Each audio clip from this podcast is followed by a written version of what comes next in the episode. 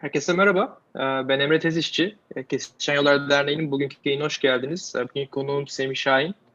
Öncelikle ben kendisine hoş geldin demek istiyorum. Ve çok kısaca kendinden bahsetmeni istiyorum. Ondan sonra izleyicilerden gelen sorularla devam edeceğiz. Yayın boyunca sorularınızı e, yandaki chat kısmına veyahut da yayının altındaki soru linkine iletebilirsiniz. Ben sorunuzu Semih'e iletiyor olacağım. Semih hoş geldin. Çok kısaca kendinden bahsederek başlayalım mı? Hoş bulduk Emre, sağ olasın. Ben Semih Şahin, 1990 Eskişehir doğumluyum. İlk öğretimi Eskişehir'de okudum. Sonra lise için İstanbul'a gittim. Bilgisayar olimpiyatları yaptım. Zaten yazılım işine ilk girişim de bu şekilde olimpiyat üzerinden oldu. Daha sonra 2008-2013 arasında Bilkent'te bilgisayar mühendisliğinde lisans, 2013-2015 arasında da yüksek lisansımı tamamladım.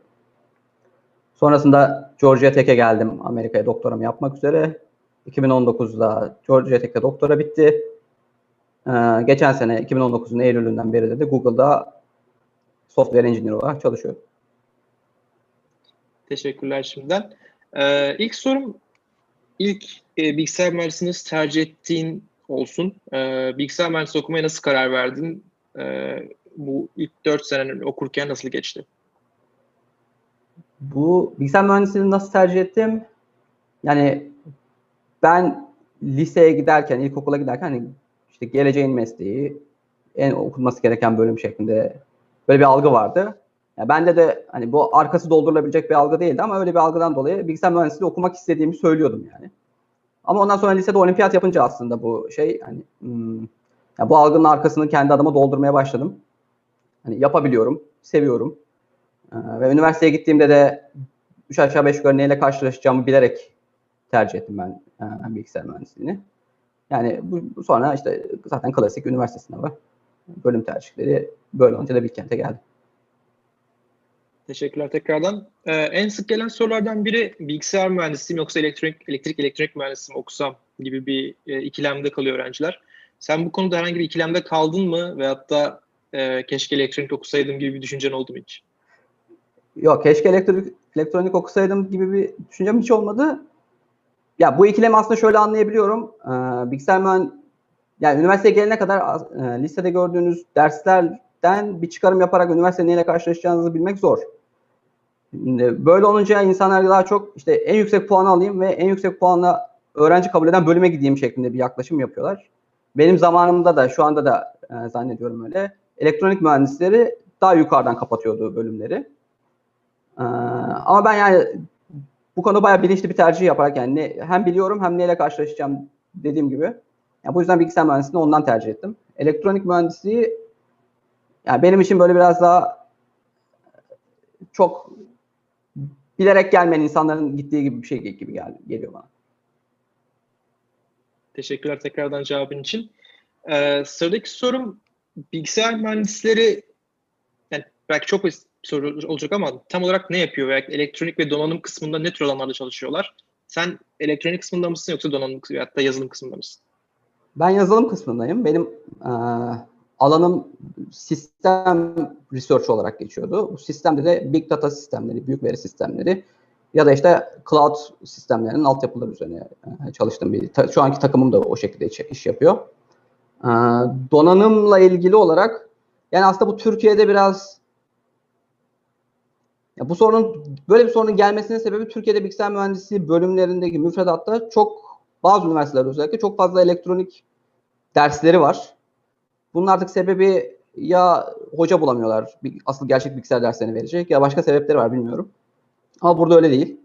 Ee, bundan dolayı böyle sanki elektronik ya da donanımda da çok fazla iş imkanı varmış ya da o da böyle gerçek bir bilgisayar mühendisliği alanıymış gibi bir algı var ama bence bu çok doğru değil.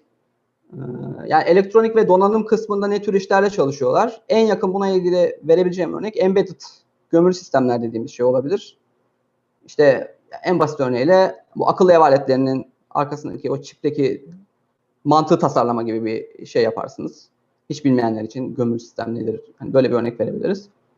Ya da işte buradan e, robotik alanına yönelebilirsiniz ama bunlar birazcık daha bilgisayar tab geçmişi olup biraz daha elektroniğe mail eden insanlar içindir. Yani ben böyle şeyler yapacaksanız yani hevesiniz bu yöndeyse bilgisayar mühendisliğinden buraya gitmek yerine daha çok elektroniğe gidip daha işin temelini de öğrenip oradan bu işlere yönelmeyi daha tavsiye ederim. Teşekkürler tekrardan. Ee, sıradaki sorum, lise yıllarında bilgisayar, bilgisayar olimpiyatlarına girmişsin. Ee, bu olimpiyatların sana kariyerinde herhangi bir faydası oldu mu? Olduysa nedir?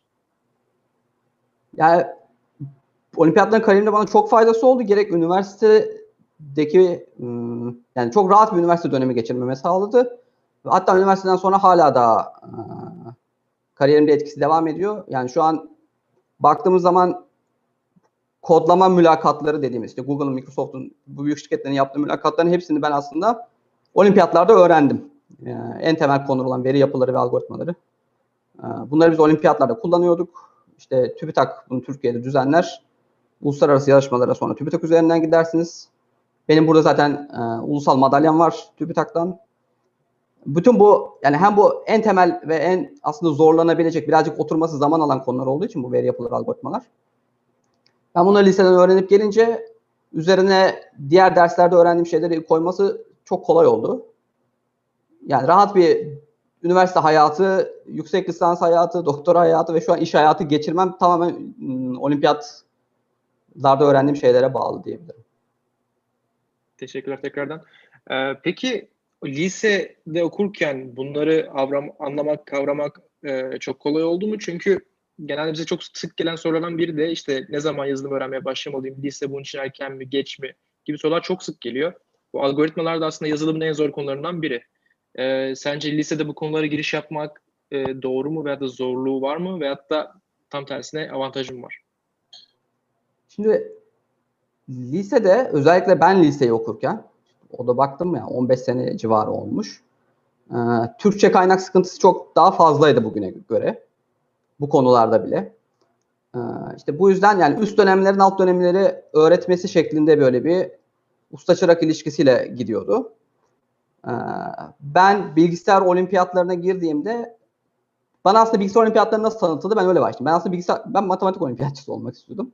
Matematik olimpiyat sınavında böyle birazcık dikkatsizlikle kötü yaptığım için matematik olimpiyatlarına giremedim. Bilgisayar olimpiyatlarına ondan sonra işte girdim. Burada da bilgisayar olimpiyatında ne yapıldığı bana tanıtılırken e, anladım ki tamam ben bunu da yaparım.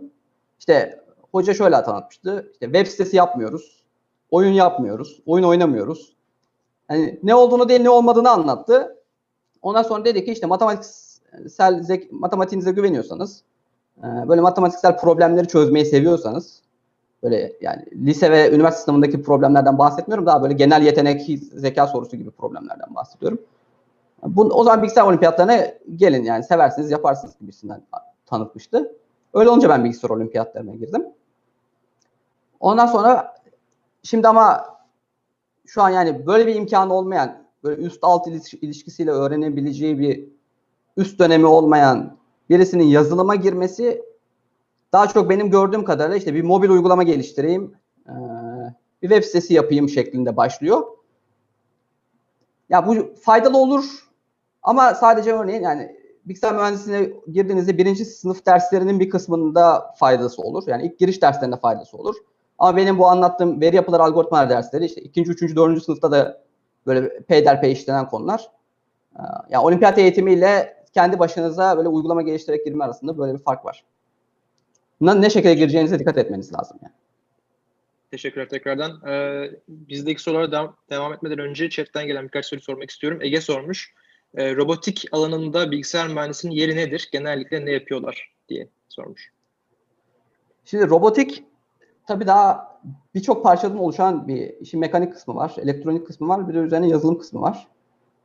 Ee, bilgisayar mühendisliğinden buraya geçmek evet kolay. Ama yani ne iş yaptıkları kısım işte orada şimdi belli protokoller var. Bunun bir kısmını elektro mekanikçi bu işin mekanik kısmını tasarlar. Elektronik donanıma sinyali yollar oradan. Ondan sonra bu sinyali sen de gidersin yazılım tarafında kodunu yazarsın. İşte bu gelen sinyale göre ben şöyle bir cevap vereyim. İşte kolu kaldırayım. Böyle bir tasarımını yaparsın. Yani o sinyal işlemenin üzerine yaptığın ta- tasarlama kısmında robotikte bilgisayarcıdan asıl işi vardır. Ama dediğim gibi burası bence daha fazla elektronik bölümün e, alanına giren bir konu. Yani asıl bilgisayarcılık bu değil şeklinde bir şey söyleyebiliriz. Teşekkürler tekrardan. Ee, yine chatten gelen bir soruyla devam ediyorum. Ee, Big Data'ya yeni başlayan kişiler nasıl bir yol izlemeli? Kaynak önerilerin var mı? Ne tür projeler geliştirmeli diye sormuş. Biri. Evet, Big Data ile ilgili olarak şimdi Big Data'da da iki kısım var.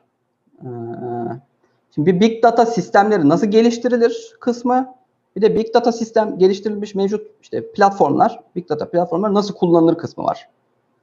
Yani bunu neye benzetiriz?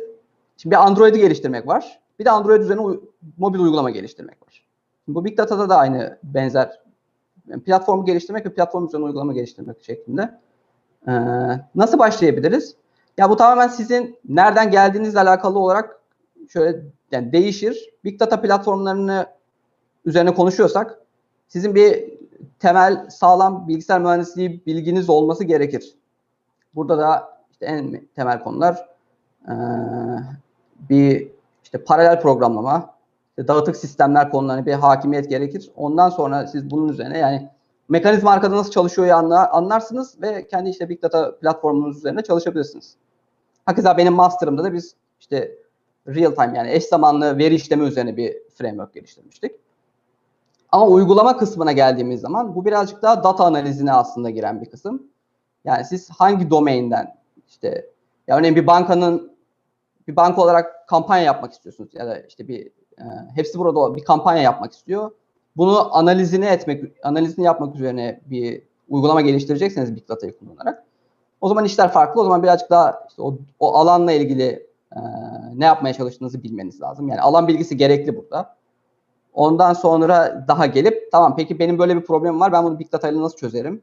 İşte datamı nasıl temizlerim? Datayı nasıl e, uygulamaya sokarım? Orada nasıl işlerim? O sonra işlediğim sonucu nasıl alır? Gerçekten anlamlı bir şekilde işte gerek görselleştirme olsun. Gerek oradan e, daha değişik farklı analizler yapmak olsun. Bunlarla ilgili şey yapmak lazım. Ya bununla ilgili buna karar verdikten sonra bu iş en şey işte kitap okuma ve uygulamayı beraber geliştirme arasında paralel ikisini birlikte yürüterekten bu işe gire, gire, girebilir arkadaşlar. Peki bir, bir diğer soru e, demiş ki Türkiye'de bilgisayar mühendisliğinde okunan üniversitenin önemli olmadığı kişiye bağlı olduğu görüşü var. Buna katılıyor musun demiş. Yani ne düşünüyorsun bu konuda? Şimdi ya öyle hani yüzde sıfır kişiye okula bağlı, yüzde yüz kişiye bağlı ya da tam tersi gibi bir oran vermek değil. Yani 50-50 bu iş. Ee, kişiye bağlı evet. Çok iyi üniversitelerde çok da bir şey öğrenmeden mezun olan insanlar olur. Daha kötü üniversitelerde ama çok kendini geliştirmiş insanlar olur. Ama bence yani iyi üniversiteye gitme imkanım varken ya bu ya da işte şu an üniversite sınavına hazırlanan bir arkadaş soruyorsa bu soruyu. Bu kesinlikle şey demek değil. Yani sen üniversite sınavına çalışma. Çünkü çok da önemli değil gibi bir anlam çıkmasın buradan. Yani sen orada orada elinden geleni yap. iyi üniversiteye git. Çünkü grup halinde bir iş yapmanın da şey etkisi vardır. Hani sen geride kalsan bile grup seni çeker yukarı. Şimdi iyi üniversiteye gidersen daha iyi öğrencilerle, daha iyi öğrenci arkadaşların olur. Daha iyi bir grubun parçası olursun.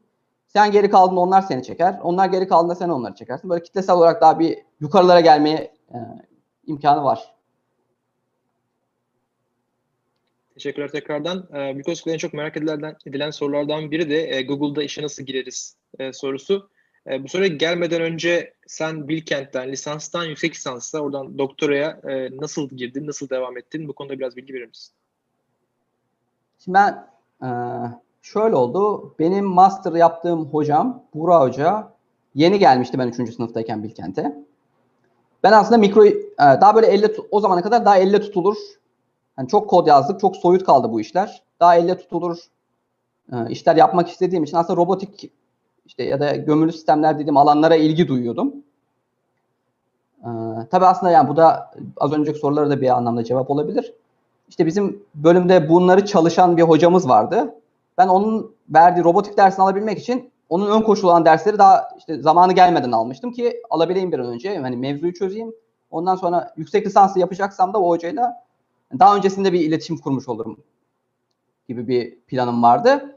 Derken ben ön koşul derslerini aldım. Sonra hoca okuldan gitti. Bilkent'te robotik veren kimse kalmadı. CS'de. Yani Computer Science'da. Öyle olunca işte Buğra Hoca yeni geldi. Sonra baktım kariyeri çok güzel. İşte Georgia Tech'te doktorasını yapmış. Sonra IBM'de araştırmacı olarak yıllarca çalışmış. Ee, ve bölüm sekreteri mail attı. Hani böyle böyle bir hoca geliyor, öğrenci arıyor. İlgilenirseniz gidin konuşun şeklinde.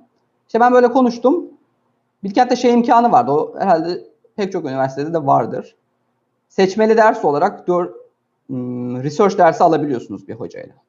Yani gidiyorsunuz, bir araştırma yapıyorsunuz. Yayın çıkartırsanız ne hala ama çıkartmasanız da problem değil. Ama böyle bir makale nasıl okunur? Makale okuduktan sonra sen nasıl bir şey yaparsın? Yani bu akademik kariyer, akademik çalışma dediğin şey nasıldır? Bunu görebileceğim bir ders. İşte ben ilk o hocayla e, bu dersi aldım. İşte yani bir de bu master ve doktora da önemli olan şey hocayla birebir daha bir iş yaptığınız için hocanın teknik yeterliliğiyle beraber nasıl bir insan olduğu da çok önemli. Ee, hani yani orada kimyanın uyuşması gerçekten önemli. Yani hoca çok mu baskıcı, çok mu böyle öğrencinin kendi, bazı öğren yani bazı hocalar öğrenci daha serbest bırakırlar. Öğrencinin kendisinin böyle işi götürmesi gerekir. Bazılarında hoca zorlar. İşte bu sizin nasıl sizin de nasıl bir öğrenci olduğunuza bağlı olarak uygun hocayı da bulmak lazım. İşte ben sonra dedim yani Burak Hoca ile iyi bizim güzel iş yapıyoruz. Öyle olunca Master'da da e, yani çok standart zaten Bilken kendi öğrencilerini her her okul kendi öğrencilerini e, alma noktasında daha bir artı bir şeyde pozisyonda tutuyor. Böyle olunca master'a bu şekilde geldim. Sonra da işte biraz şeyden emin değilim. Doktora kısmına cevap verecek olursak. Yani doktora nereden baksan ortalama 5 sene süren bir süreç. Ben yapmak istediğim şeyin akademik çalışma yapmayı hoşuma gitmişti ama 5 senelik böyle bir hala daha öğrenciliğe devam etme gibi bir yatırım yapmalı mıyım, yapmamalı mıyım ondan emin olmadığım için aslında ben yüksek lisansı böyle bir geçiş dönemi olarak e, hakikaten yani buna vakit ayırdıktan sonra daha daha hoşuma gitmeye devam edecek mi yoksa bir noktadan sonra pişman olur muyum gibisinden düşünerek önce bir yüksek lisans koydum. Sonra işte işi sevdiğime karar verdiğim için e, hocayla da konuştuk. Referans bu işlerde çok önemlidir. E, bu doktora başvurularında. Yani bu yüzden tamam hocanın teknik yeterliliği çok önemli. İşte insan olarak kimyanızın tutması çok önemli. Ama bir de yurt dışına özellikle bu hoca üzerinden doktoraya gitmek istiyorsanız bu hocanın yurt dışı bağlantıları çok önemli. İşte dediğim gibi benim hocamın zaten kariyeri çok iyiydi. Öyle olunca Georgia Tech'e yani gerekli bütün şartları sağladıktan sonra o referansla gayet rahat kabul aldık. Ee, Bilkent'ten 3 kişi gelmiştik yani ben doktora başladığımda. Doktora da bu şekilde başladım. Peki Bikosk'la en çok merak edilen sorulardan biri e, Google'da işe nasıl girdin? Şu an Google Cloud'da yazılım mühendisi olarak çalışıyorsun. E, bu süreçten biraz bahseder misin? Evet Google'da e, Google'da şöyle size önce bir ya e, siz recruiter'lara artık bu recruiter'ın Türkçesi de nedir tam kelle avcısı diyorlar ama bu da nasıl Türkçe bir şey onu da bilmiyorum. Ee, işte yani kaynakları diyebiliriz belki. Evet yani insan insan kaynaklarından yeni eleman alan ekibe ten insanlara böyle ulaşıp şey yapabiliyorsunuz ya da e, kariyer sayfasından kendiniz başvuruyorsunuz iş ilanlarına ya da içeride tanıdığınız varsa işte sizin CV'nizi sisteme sokuyorlar. Yani ben bu arkadaşı tanıyorum. Bununla şirket mülakat yapsın gibi bir süreç başlıyor. Benim burada çalışan arkadaşlarım vardı. Biz süreci öyle başlattık. CV'm verildi. İşte ondan sonra iş sonra işte otomatik mail geliyor size. CV'niz sisteme girdi. İlgilendiğiniz iş ilanlarına başvurun. Ondan sonra sizinle iletişime geçeceğiz. Mülakat sürecini başlatmak için şeklinde. Orada iki tercih vardı benim yapabileceğim. Ya bir araştırmacı olarak başvuracaktım doktoradan sonra. Araştırma pozisyonlarına girmek istiyorsanız bu arada doktora kesinlikle gerekli bir şey. Ya da işte yazılım software engineer pozisyonlarına başvuracaktınız. Şimdi oradaki alımlardan dolayı ben burada kalmamı garanti etmek açısından e, software engineering daha büyük bir havuzdan alan bir pozisyon. Yani ben yazılımcı mühendisi olarak girmeyi tercih ettim. Bununla ilgili de işte başvuru süreci aslında bayağı standart diyebiliriz. Ee, önce bir telefonla mülakat yapıyorlar. Telefonla dedim yani böyle online bir şekilde mülakat yapıyorsunuz. Bir saat sürüyor genelde bu mülakat. İşte bir 5 dakika 10 dakika hoş 5'ten sonra e, bir kodlama mülakatı giriliyor. İşte ortak bir doküman açılıyor. Mülakat yapan kişi size soruyu soruyor. Sen kodunu yazıyorsun. Ondan sonra işte bu kodla ilgili analizini yapıyorsun. Şimdi sadece kodu yazmak da yetmiyor. Bu kodun analizini yapıyorsun. E, işte niye bu kodu yazdığını, nasıl çalıştığını anlatıyorsun. Nasıl test edeceğini anlatıyorsun. E, gereken cevapları vermişsen sonra diyorlar ki sen bizim işte kampüsümüze gel. Biz seni burada bir gün e, mülakat alalım. Ondan sonraki aşamada işte kampüse gidiyorsun. Ben Seattle'a gelmiştim. E, Fremont ofisinde burada bir gün boyunca 5 kişiyle hatta yani öğlen yemeğini de sayarsak 6 kişiyle mülakata girdim. İşte birer saatten. E, herkes farklı farklı sorular soruyorlar ama genelde kodlama üzerine sorular soruluyordu. Benim bir mülakatım doktoradan geldiğim için hani akademik çalışmalarını anlattığım bir mülakattı. Bence en zor mülakat da oydu çünkü çok böyle ucu açık bir mülakattı. Çıktığımda yani adam anladı mı karşı taraftaki benim yaptığım işi. Çünkü aynı alandan da gelmek zorunda değiliz. Ki bana da öyle çıkmıştı yani karşıma gelen çok bilmiyordu yani benim yap benim alanımda dönen mevzuları. Ama kodlama mülakatlarından sonra çıktığımda ben yani demiştim ki bu iş oldu. Hani daha sonuç gelmemişti ama böyle onu ya onu hissede, hissede, hissedebiliyorsun çünkü. Ondan sonra işte teklifi gönderdiler vesaire derken ee, ben ne zaman geçtiğimiz senenin işte 2019'un Şubat'ında, Mart'ında gibi iş teklifini aldım. Teşekkürler. Ee, chatten gelen sorulara da birazdan devam edeceğim ama ondan önce peki vizelerden biraz bahseder misin? Senin ne tür bir vizen vardı? Ee, yani Türkiye'den oraya gittin, Google'da şu an çalışıyorsun. Nasıl çalışmaya devam edeceksin? Bunlardan biraz bahseder misin? Evet, şimdi benim özelimde ben burada okuduğum için e, öğrenci vizesi F1 vizesi deniyor. F1 vizesiyle geldim. Sonra bu F1 vizesinin e, bütün öğrencilere F1 vizesi verilir. F1 vizesinden sonra bir senelik çalışma hakkı elde edersiniz Amerika'da. Bu sizin alanınızda olmak zorunda değil. Yani her türlü işte gidip yani kasiyer de olabilirsiniz bu F1 vizesi o bir senelik sürecindeki elde ettiğiniz hakla. Ama ondan sonra işte sistem dedikleri bir şey var. İşte bizim Türkçe'de matematik fen e, diyebileceğimiz bir şey. Hani bilgisayar mühendisliği de o alanlardan bir tanesi olarak geçiyor. Burada iki senelik bir o çalışma hakkınızı uzatma imkan durumunuz var. Ama bu işte çalışma hakkınızı uzatırken kendi alanınızla ilgili iş yapmanızı bekliyorlar bu sefer. Ben şu an e, o vize üzerinden çalışıyorum. E, ama Türkiye'den gelecek arkadaşlar için öğrenci vizesiyle gelip öğrenci vizesinin size sonrasından verdiği hakları kullanamayacaklar için aslında bu iş çalışma vizesi H1B dedikleri bir vizeyle e, yürüyor. Burada da şans faktörü çok fazla. Çünkü ülke Amerika çapında bir kota var. Her şirket yurt dışından getirdiği, getirmek istediği insanlar adına başvurularını yapıyorlar. Bu e, H1B vizesi için. Ve orada kuraya giriyorsunuz. İşte geçtiğimiz sene, bana iki senedir çıkmadı bu kura. Ee, ben o yüzden hala daha F1, F1'dan kazandığım hakkı devam ettiriyorum. Ee, işte kuraya giriyorsunuz. Geçen sene %30 civarında bir işte rakamla yani 100 başvuru 100 başvurudan 30 tanesine H1B vermişlerdi. Amerika'ya gelmek isteyenler yani bu böyle bir çalışma izin vizesiyle uğraşmak zorunda kalıyorlar. Ama tabii bu çıkmadı. Peki ne yapacağız? Ya bence onu da bir konuşalım.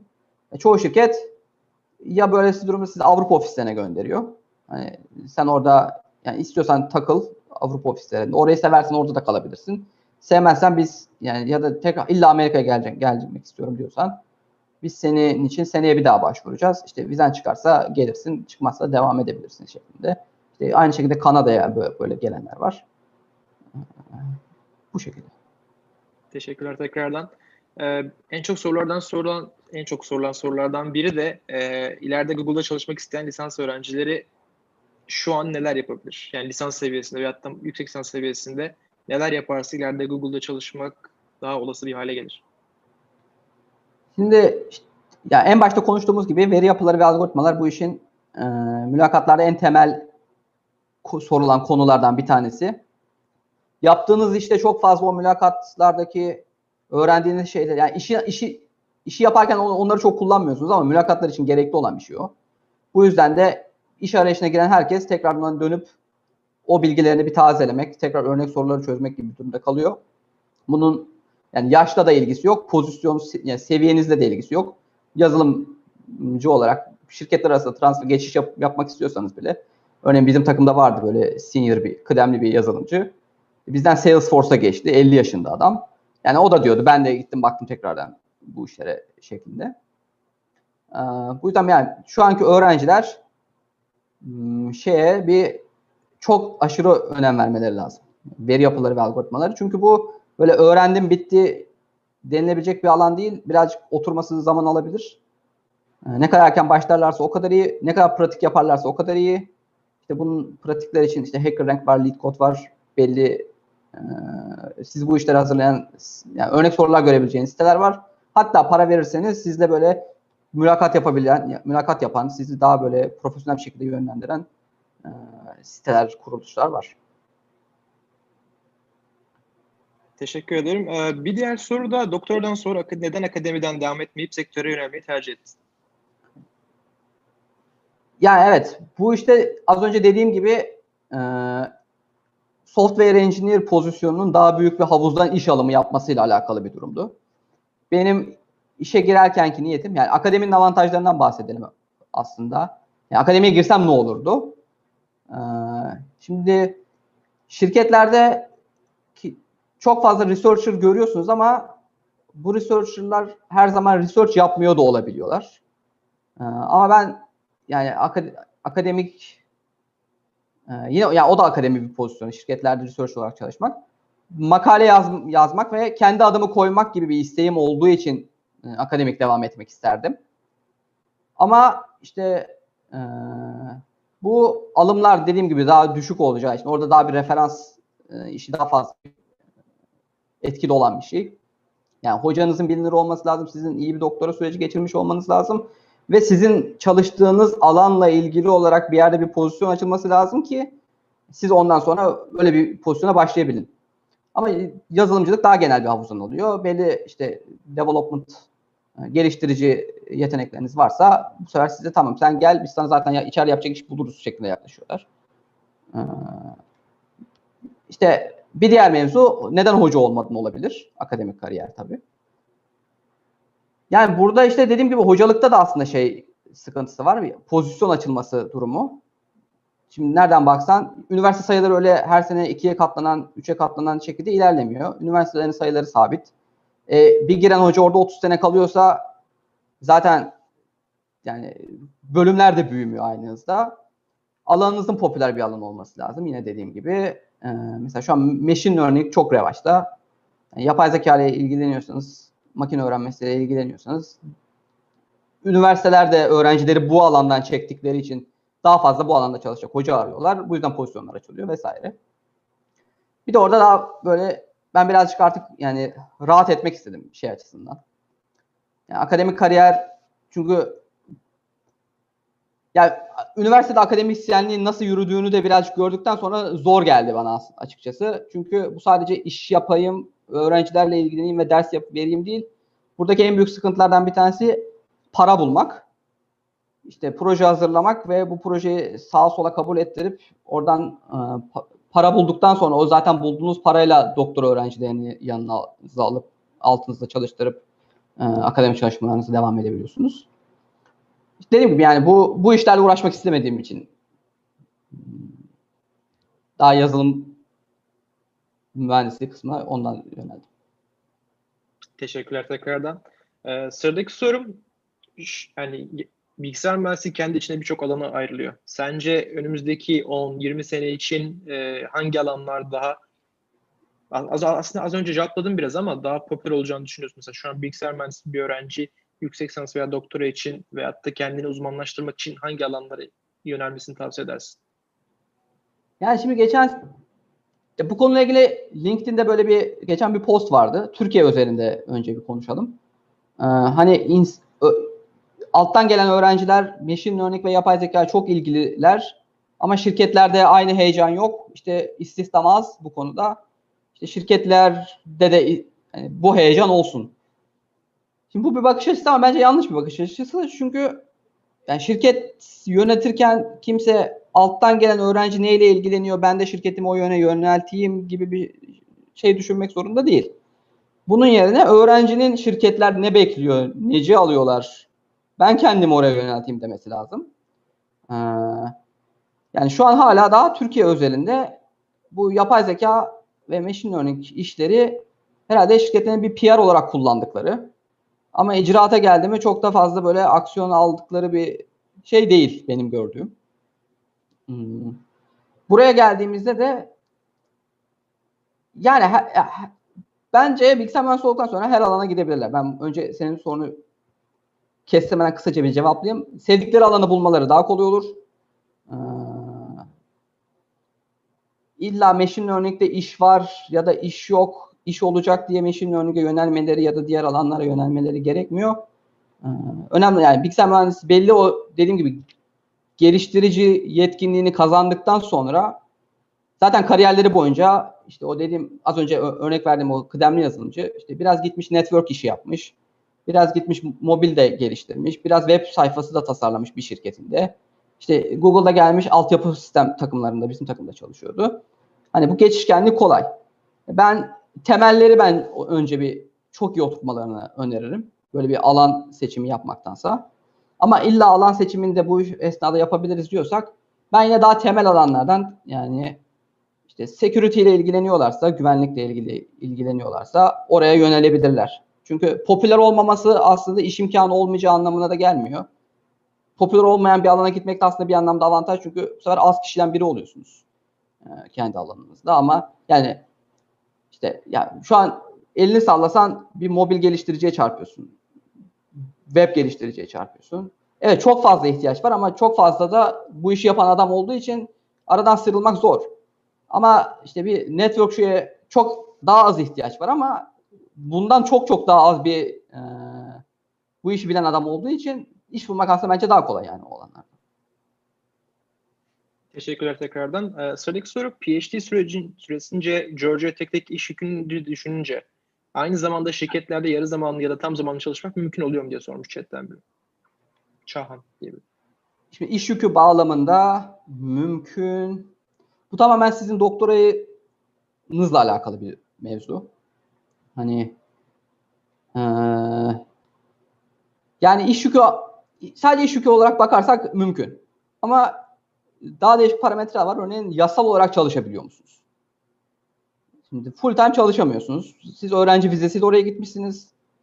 Sadece işte haftada 20 saat gibi kampüsteki işlerde sadece çalışma gibi bir hak hakkınız vardı yanlış hatırlamıyorsam. İşte bu da ne olur? İşte yurtlarda belli sorumluluklar almak, kütüphanede belli sorumluluklar almak vesaire. Ee, onun dışında böyle bir çalışma hakkınız zaten yok. Ee, hadi diyelim ki işte yeşil kartınız var, buranın vatandaşısınız. Yasal olarak sizi bağlayan bir şey yok. Böylesi bir durumda hocanızı ikna etmeniz lazım. Çünkü hocanız dediğim gibi az önce işte belli bir projeyi yapmak üzere para alıyor. Ee, sonra sizi bu projeyi yaptırmak üzere öğrenci olarak grubunuza grubuna katıyor. Ondan sonra ama sen çıkıp diyorsun ki hocam ben bir de gideyim işte şöyle şöyle şirkete iş yapayım. Bu araştırmaya yönelik bir iş değilse hocanızı ikna edemezsiniz. Ee, yani böyle bir şey hayal olur. Araştırmaya yönelik işse de şöyle bir beklentili hocanız gelirse şaşırmayın. İşte o zaman senin çalışacağın şirket bize para versin. Ben e, sana vereceğim maaşı ve okul parasını karşılamayı onların bana verdiği para üzeri parayı kullanarak sen, sen de harcayayım şeklinde olur.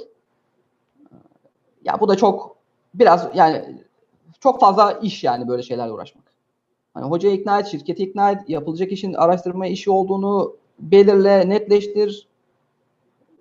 Bilmiyorum yani bence girmemek lazım. Teşekkürler tekrardan. Sıradaki soru Eren sormuş. Data Science, Big Data, AI, ML gibi kısımlarda PhD çok rağbet görüyor mu? Ee, yani yapmamız iyi bir şey mi yoksa yapmadan da bu alanlarda çalışabilir miyiz? Şimdi e, yine aynı o platformu geliştirmek ve bu platformun üzerine uygulama geliştirmekle ilgili bir problem var. Ee, bu alanlar PhD'de rağbet görüyor. Ama bu alanlarda çalışmaya geldiğimiz zaman dediğim gibi işte hepsi burada kendi datası üzerinde bir analiz yapmak istiyor ve bu analizi yaptıracak machine learning bilen e, işte yazılımcı arıyor. Şimdi bu yazılımcının arkada machine learning sistemlerinin nasıl şekilde çalıştığını bilmesine gerek yok. İlla doktora yapmanıza, master yapmanıza gerek yok o yüzden. Çalışabilirsiniz. Uygulama geliştirme kısmı ile ilgileniyorsunuz. Ama arkada neler döndüğünü ben hani kendi machine learning modelimi geliştireyim, framework'ümü yazayım, işte PyTorch çok kötü ben kendi PyTorch'umu yazacağım. İşte Big Data işte Spark çok kötü ben kendi Spark'ımı Hadoop'umu yazacağım diyorsanız zaten bunun için doktora yapmanız lazım. Hatta bunlar tek kişilik projelerde değil. Ee, yani onu ya yapan bu tarz e, sistemleri geliştiren, platformları geliştiren komple bir ekibe ekip olarak bunu yapmanız lazım ya da bunları geliştiren şirketlere gidip çalışmanız lazım. Yani bu işte uygulama ve platformu geliştirme farkına dikkat ederekten mümkün uygulama geliştirecekseniz, platformu geliştirecekseniz birazcık zor. Teşekkürler cevapların için. Ee, bu arada chatten gelen soruların çoğunu biz az önce zaten cevapladık. Ee, o kişiler videoyu ya geri alır ya da bittikten sonra bunlar YouTube'da kalıyor. Ee, tekrar seyrederlerse e, soruları tekrar tekrar sormamış olurum. Ee, daha çok zaman kazanmış oluruz. Ee, son bir soru geldi Cemre'den. Ee, daha devam edeceğim sormaya da. Ee, Bilkent'in size kattıkları nelerdir ve ülkemizde Bilkent'e yakın bilgisayar mühendisliği eğitim veren diğer üniversitelere örnek verir misiniz diye sormuş. Evet Bilkent'in Veya okusaydın bana... hep yine Bilkent'te mi okurdun diye de ekleyeyim ben sonuna. Tabii ben yine Bilkent'te okurdum. Şimdi bu Bilkent'te niye okurdum? Ben lisede özel okulda okuduğum için e, devlet fen liselerine giden arkadaşlarımla konuştuğumda bir özel devlet farkını ben yani konu oraya geliyordu. Ben öyle olunca zaten dedim yani ben böyle tamam Boğaziçi çok güzel üniversite, işte ODTÜ çok güzel üniversite ama yani üniversiteyle ben özel bir okulda okuyayım.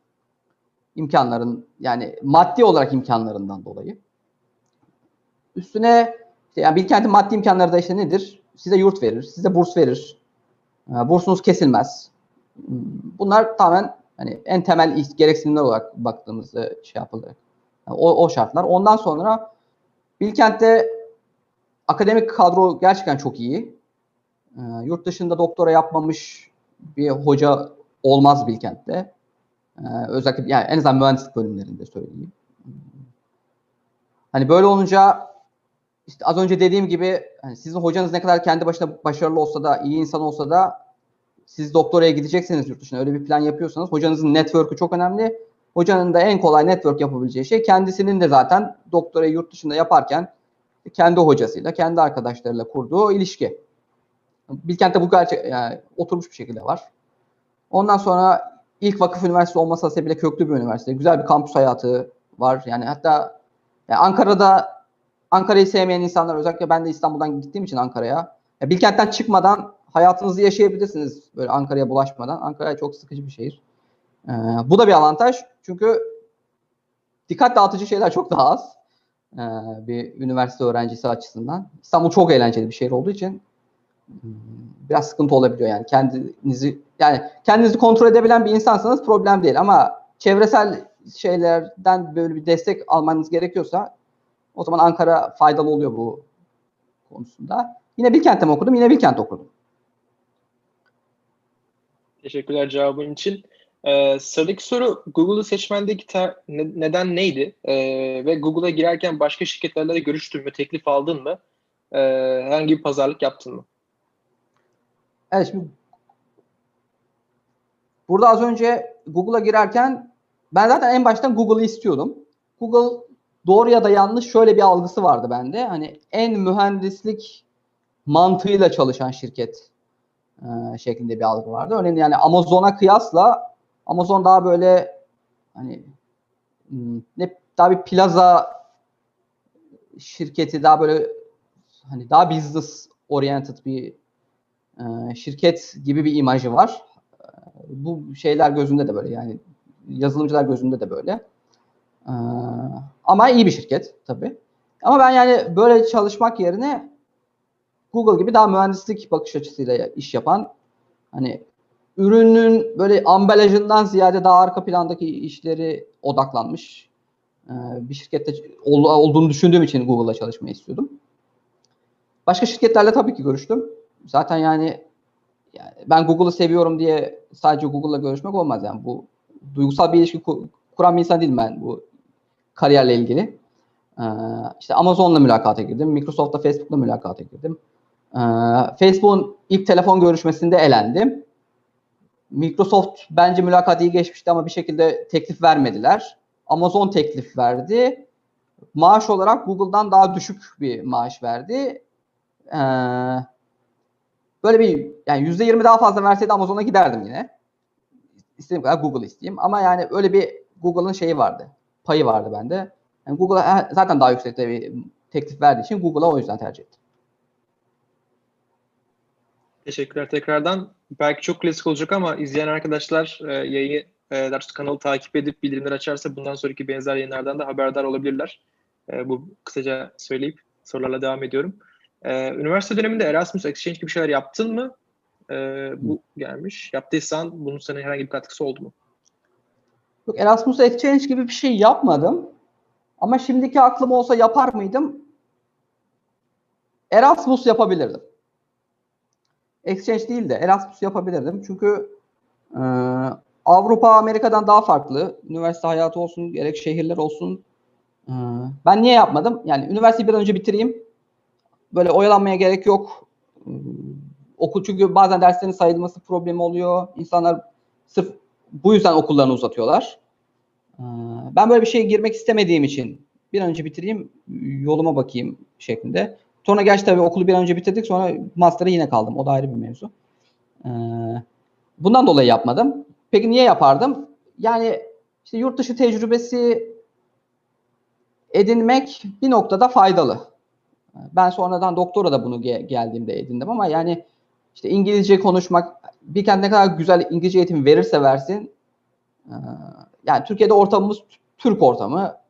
İngilizceyi sadece derslerde konuşarak teknik İngilizce çok güzel öğreniyorsun işte çok güzel rapor yazar. Ben zaten yani işte okuma, yazma ve dinlemede çok fazla sıkıntın yok ama konuşma pratiği yapmak için Türk grubundan Türkiye Türk yani Türk insanların olduğu bir yerden çıkmak lazım. Bu yüzden Erasmus bence faydalı, gidebilen e, gitsin. Burada sadece şunu eklemek isterim bence. Giderken peki gittikten sonra yapmak lazım? Yani iyi dersleri bence Bilkent'te almak lazım. Böyle yani temel çünkü benim bazı arkadaşlarım vardı. Eras, şimdi Erasmus'ta şöyle oluyor. Gidiyorsun aldığın dersi Bilkent'e döndüğünde sayıyorlar ama ortalamanı etkilemiyor o. Sadece geçtiğin şekliyle sayıyorlar. Bundan dolayı da orada geçmişsen burada da geçiyorsun. Orada bu insanlar böyle derste çok özen göstermeden sadece geçecek kadar çalışıp geliyorlardı. Bilkent'e geri dönüyorlardı. Yani çok da fazla öğrenemiyorlardı o dersleri diye söyleyeyim. Ya bence işte bu ders seçimlerinde de buna dikkat etmek lazım. Yani bazı şeyleri hakikaten kim iyi öğretiyorsa hakkını vererek öğren- öğrenmek lazım. Teşekkürler tekrardan. Ee, chatten bir soru daha soracağım. Sonra başka bir soru daha ekleyeceğim. Ee, Google'da yaptığınız görüşmelerde teknik olmayan kısımda sizi zorlayan ne oldu? Ee, neden Google'da çalışmak istediğinize dair verdiğiniz cevaplar nasıldı? Ha neden Google'da çalışmak istiyorsun gibi bir soru sormuyorlar. Zaten yani soru yani soruyorlarsa da işte bunun klasik cevapları var. İşte çok büyük bir şirket. Ee, yani şu çok büyük şirket derken maddi değer olarak değil, çok büyük bir kullanıcı tabanı olan bir şirket. Ben işte bu kadar kullanıcıya nasıl bu kadar servisi iyi verebiliyorsunuz? Örneğin yani bizim çok basitinden ÖSS sonuçları, üniversite sınavı sonuçları açıklandığında bizim o web sitesi niye çöküyor da sizin bu Google niye bu kadar çökmüyor gibi bir de yani bu da bir soru yani. Hani Arkada siz ne yapıyorsunuz da bunlar çökmüyor? Ee, gibi böyle standart cevapları var bunun. Bunlara hazırlanıp bakmak lazım ama kimse bunun üzerinde durmuyor. Zaten yaptığınız mülakatların hepsi mühendislerle yapılan mülakatlar. Böyle insan kaynaklarından gelip işte neden bize ne katacaksın? Kendini 5 yıl sonra nerede görüyorsun? Yani böylesi gayet gereksiz sorularla muhatap etmiyor kimse sizi. Peki bize Amerika'da yaşamanın e, artı ve eksi yanları, yaşamanın ve çalışmanın artı ve eksi yanlarından e, birkaçını paylaşabilir misin? Şimdi yani artı yanları burada böyle bir şirket yani Türkiye'de böyle bir şirket olmaması çok fazla. Yine gerçekten güzel teknoloji şirketlerimiz var. Daha da sayıları artıyor her geçen gün. Ama e, öncesinde yani şöyle söyleyeyim.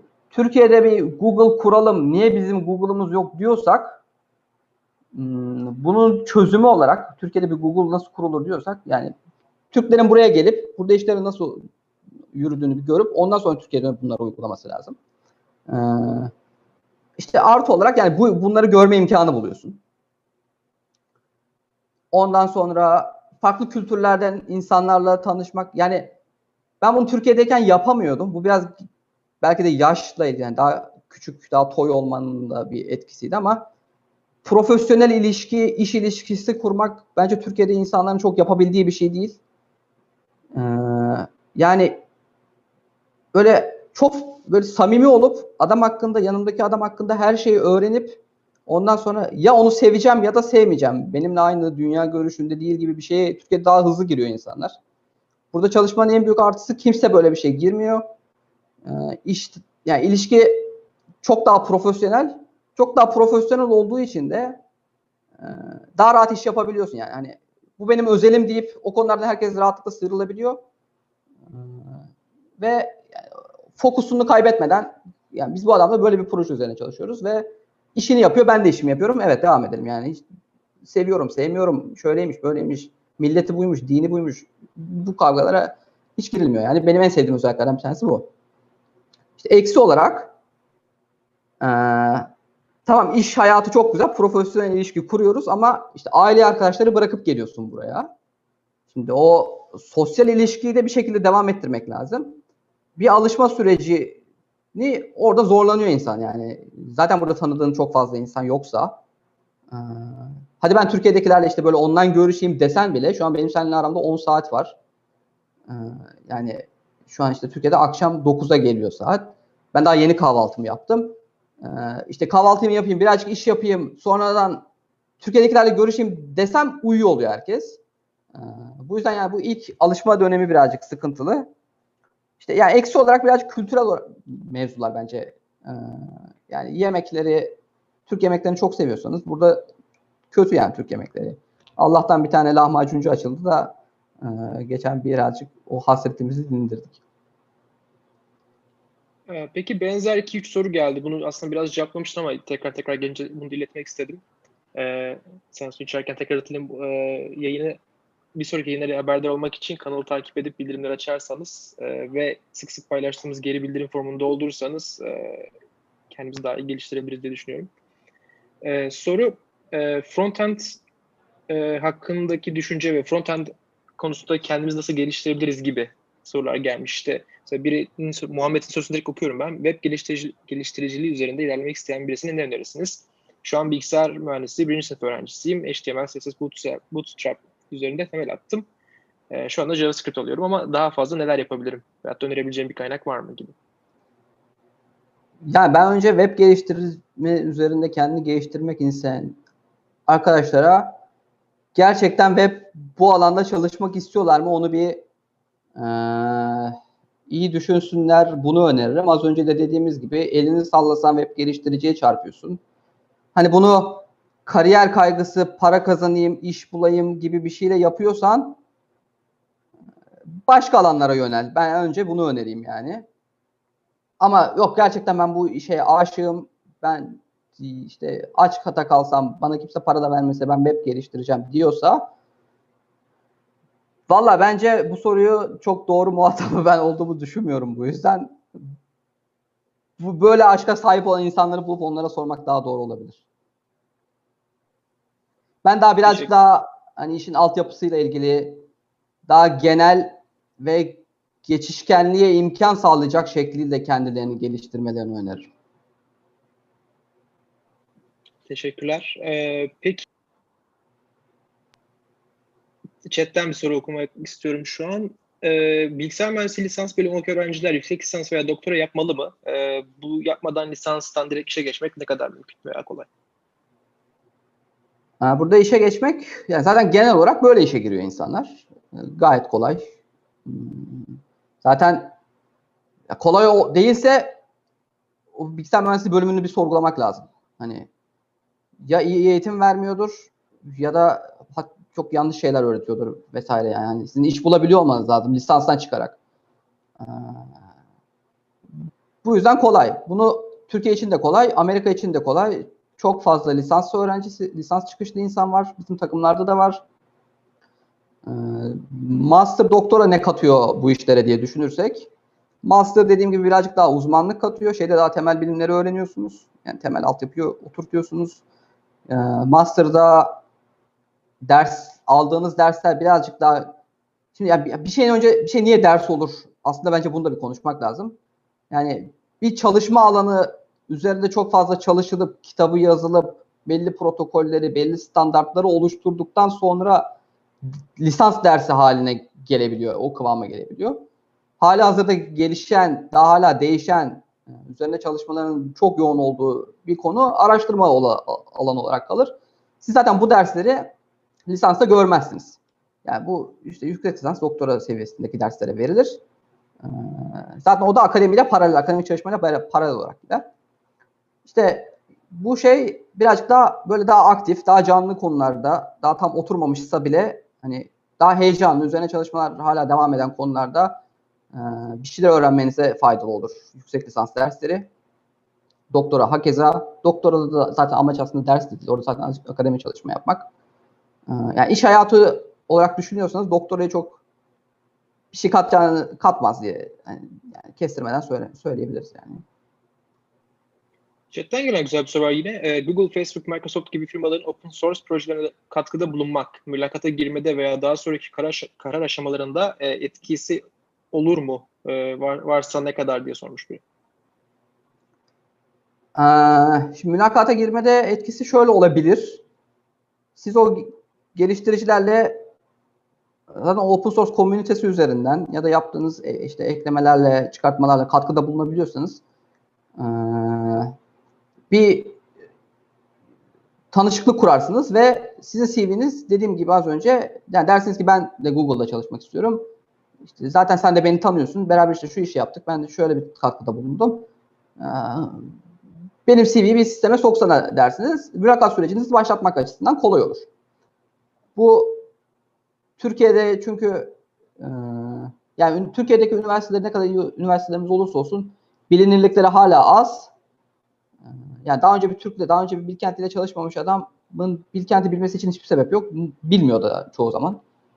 Hmm. Yani bu yüzden işte böyle bir bağlantı kurmuş olursunuz. Bu bağlantı sizin mülakata girmenizi kolaylaştırır. Ama daha sonraki karar aşamalarında hatta bununla ilgili de çok meşhur bir tweet var. Şu an tam hatırlamıyorum. Bir tane böyle Linux tool'unu yazan adamı mülakatta elemişler. Adam da sonra bunu şey şeklinde eleştiriyordu. Hani benim yazdığım tool'u içeride kullanıyorlar ama beni işe almıyorlar şeklinde bir şey yapmıştı. Yani sizin o yaptığınız katkı sonrasında çok da bir fayda getirmez. İşe, işe alım kararı açısından. Ama tabii sizin orada o süreçte öğrendiklerinizin hepsi sizin mülakatlardaki performansınıza mutlaka katkısı olacaktır. Ee, son sorumuzu iletiyorum. Ee, Google'da hangi takımda ne işler yapıyorsun ve bu işler doktor alanın ile aynı alanda mı? Ee, Google bu konuda se- sana seçme şansı tanıdı mı? Şimdi şöyle e, Google genel olarak bir pozisyon açıp işte doktorasını bitirmiş üniversite öğrencileri için yazılım mühendisliği pozisyonuna ben başvurarak işe girdim. E, buradan sonraki süreçte beni takımların menajerleriyle görüştürdü e, işte insan kaynakları. Hani konuş, işte siz sen onu beğenirsen, o seni beğenirse genelde yani menajerler beğeniyor böyle telefon görüşmesinde teknik olarak değil insan olarak böyle bir sıkıntı çıkartmazsan e, yani onların beğenmemesi için bir sebep yok. Yani konuş, yaptıkları işi öğren. Beğenirsen bu takımda şey var, adam arıyorlar. Seni biz bu takıma verelim şeklinde e, bu at atamanız böyle oluyor yani bunun içinde. İşte ben de e, Big Data ve işte Cloud işlerinde çalıştığım için e, zaten insan kaynakları bir de zaten senin özgeçmişine bakarak bu takımların menajerleriyle seni görüş, görüştürüyor. Beni işte iki tane takımdan böyle iki şeyle görüştüm. iki menajerle görüştüm. Ee, ikisi de bu tarz benzer işler yapan takımlardı. Takım seçerken o yüzden yani böyle belli bir özgürlüğüm vardı. Ama lisanstan çıkan arkadaş için benim daha spesifik bir alan olduğu için daha böyle şey oldu. Lisanstan çıkan arkadaş daha büyük sürprizlerle de karşılaşabilir. Daha fazla imkanla da ıı, yani o daha fazla imkanı da sahip olabilir böylesi bir şeyden ama yani o kısmını bilmiyorum. Ee, ne söylesem yalan yani o, o şeyde. Beni proje seçmede özgürlüğüm ne? Proje seçmede bu menajerin karar verdiği bir şey. Yani takıma projeyi menajer getirir. Zaten görev tanımı olarak da böyledir. Ee, bu üst tarafta daha üst kendi menajerleriyle yapmak istediği takım olarak yap- yapılmak istenen şeyleri onaylatır. Ondan sonra gelir. Ondan sonra bu işler takımda dağılır. Ee, senin en fazla özgürlüğün yani o takıma genel takım sorumlulukları arasında bir tane projeyi seçmek olur. Ya bununla ilgili özgürlüğün var ama işte alanı kısıtlı dediğim gibi. Yani takımın takımın görev tanımı ile ilgili olan bir, bir durum. Semih vakit ayırdığın için çok teşekkürler. Sana herkese sorduğumuz son klasik sorumuzu soruyorum. Ee, bizi izleyenlere işte listedeki, üniversitedeki genç herkese tavsiyelerin nelerdir? Ee, bunları dinleyelim. Sonra yayını bitirebiliriz. Yani benim bu konuda tavsiyem zaten genel olarak konuştuklarımın da ana teması herhalde. Daha böyle kısa vadeli günlük planlar yapmak yerine daha uzun vadeli kariyer planları yapsınlar. Ee, yani böyle popüler olandan her ya her popüler olan tabii kötü bir şey demek değil bu ama popüler olanın böyle o cazibesine çok fazla kendini kaptırmadan karar vermelerini ben tavsiye ediyorum. Ee, kariyer planlaması yaparken. Birazcık önce tabii bunlarla ilgili de kendini tanımak en önemli şey.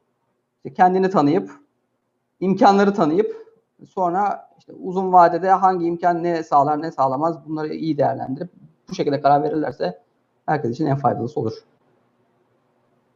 Tekrardan her izleyen e, kişiye ve sana teşekkür ediyorum vakitleriniz için. E, Ben umarım teşekkür ederim. herkes için faydalı ve eğlenceli bir sohbet olmuştur. E, haftaya bir sonraki programımızda görüşmek üzere. Herkese iyi akşamlar diliyorum. Sana da iyi günler. Teşekkür ederim. Sana da iyi